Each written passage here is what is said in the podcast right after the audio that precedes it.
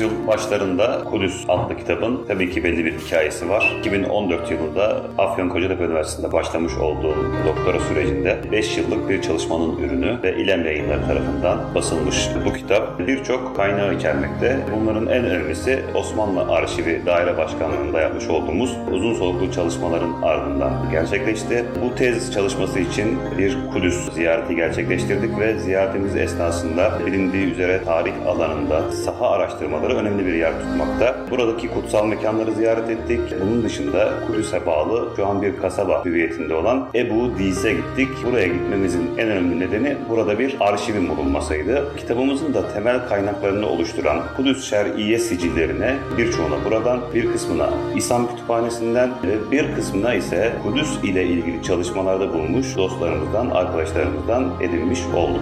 Kitap giriş dahil olmak üzere dört bölümden oluşmakta. Girişte Osmanlı Devleti'nin 1517 yılında e, Kudüs'ü ilhak etmesinin ardından 1798 yılına kadar yaşanan gelişmeler ele alınmakta. Yani biz e, giriş bölümünü Osmanlı Devleti'nin bu topraklarda hakim olduğu 18. yüzyıla kadar olan siyasi gelişmeleri ele almış olduk. Bunun haricinde girişin devamında ise 1798 ve 1841 yılları. Zaten kitabımızın zamansal sınırı 1798 e, Napolyon Bonaparte'ın Mısır'ı işgali ve 1841 Kavalalı Mehmet Ali Paşa'nın isyanının sonlandırılması olan tarih.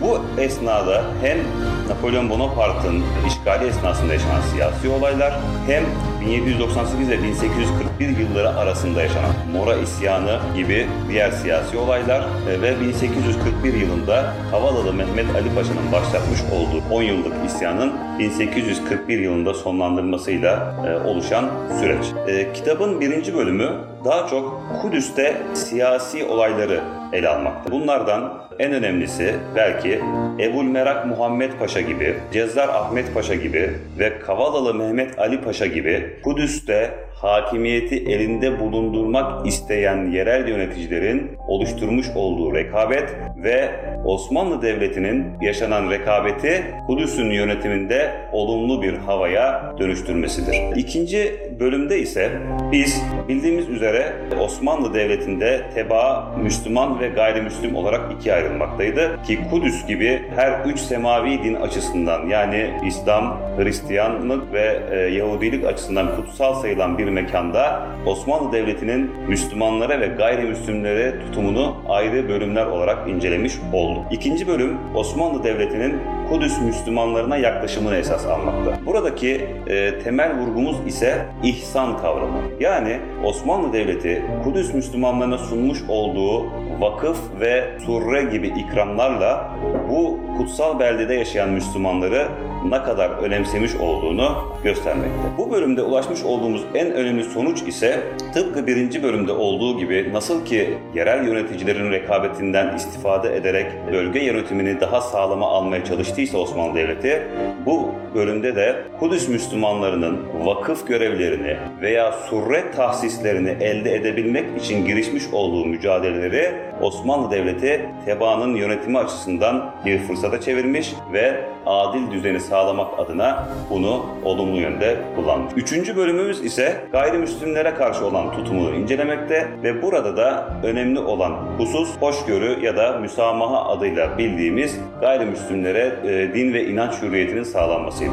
Burada Ermeni ve Rumların ibadetler üzerinde söz sahibi olmak için vermiş olduğu mücadeleleri e, 2. Mahmut e, uygulamış olduğu politikalarla yine fırsata çevirmiş ve bu iki millet tarafından gerçekleştirilen mücadeleler Osmanlıların gayrimüslimleri e, yönetme açısından olumlu bir havaya sokulmuştur. Yani yine e, Osmanlı Devleti bir krizi fırsat bilerek devlet yönetimi anlamında, devlet yönetimi bağlamında hem Müslümanların hem de gayrimüslimlerin refah bir yaşam sürmesinin temellerini atmıştır. Okuyucular bu kitapta neler bulacak?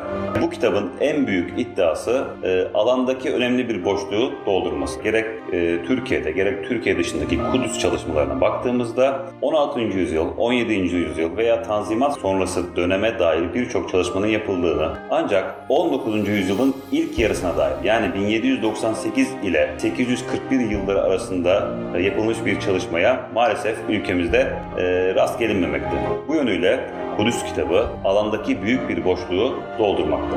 Peki okuyucu bu kitapta neler bulacak? Okuyucu öncelikle iddiamız Osmanlı Devleti'nin Kudüs'teki e, idari sistematiğinin ne olduğunu bulacak. Yani bölge yöneticilerini, Kudüs'teki yerel yöneticilerin halkla olan ilişkilerini, halkın kendi arasında olan ilişkilerinde ne gibi sorunlar yaşandı, ne gibi siyasi sorunlar vardı ve Osmanlı Devleti'nin bu sorunlara yaklaşımı nelerdi bunları bulacak. Bir diğer husus ise Osmanlı Devleti'nin Müslümanlara ve gayrimüslimlere yani Hristiyan ve Yahudi toplumuna karşı idarede nasıl bir yöntem izlediğini gerek Müslümanların yönetiminde gerekse gayrimüslimlerin yönetiminde hangi unsurların öne çıktığını yine bu kitapta rahatlıkla bulabilecek. Tabii bu kitabın en büyük hedeflerinden bir tanesi de Kudüs çalışmalarını gündeme getirmek.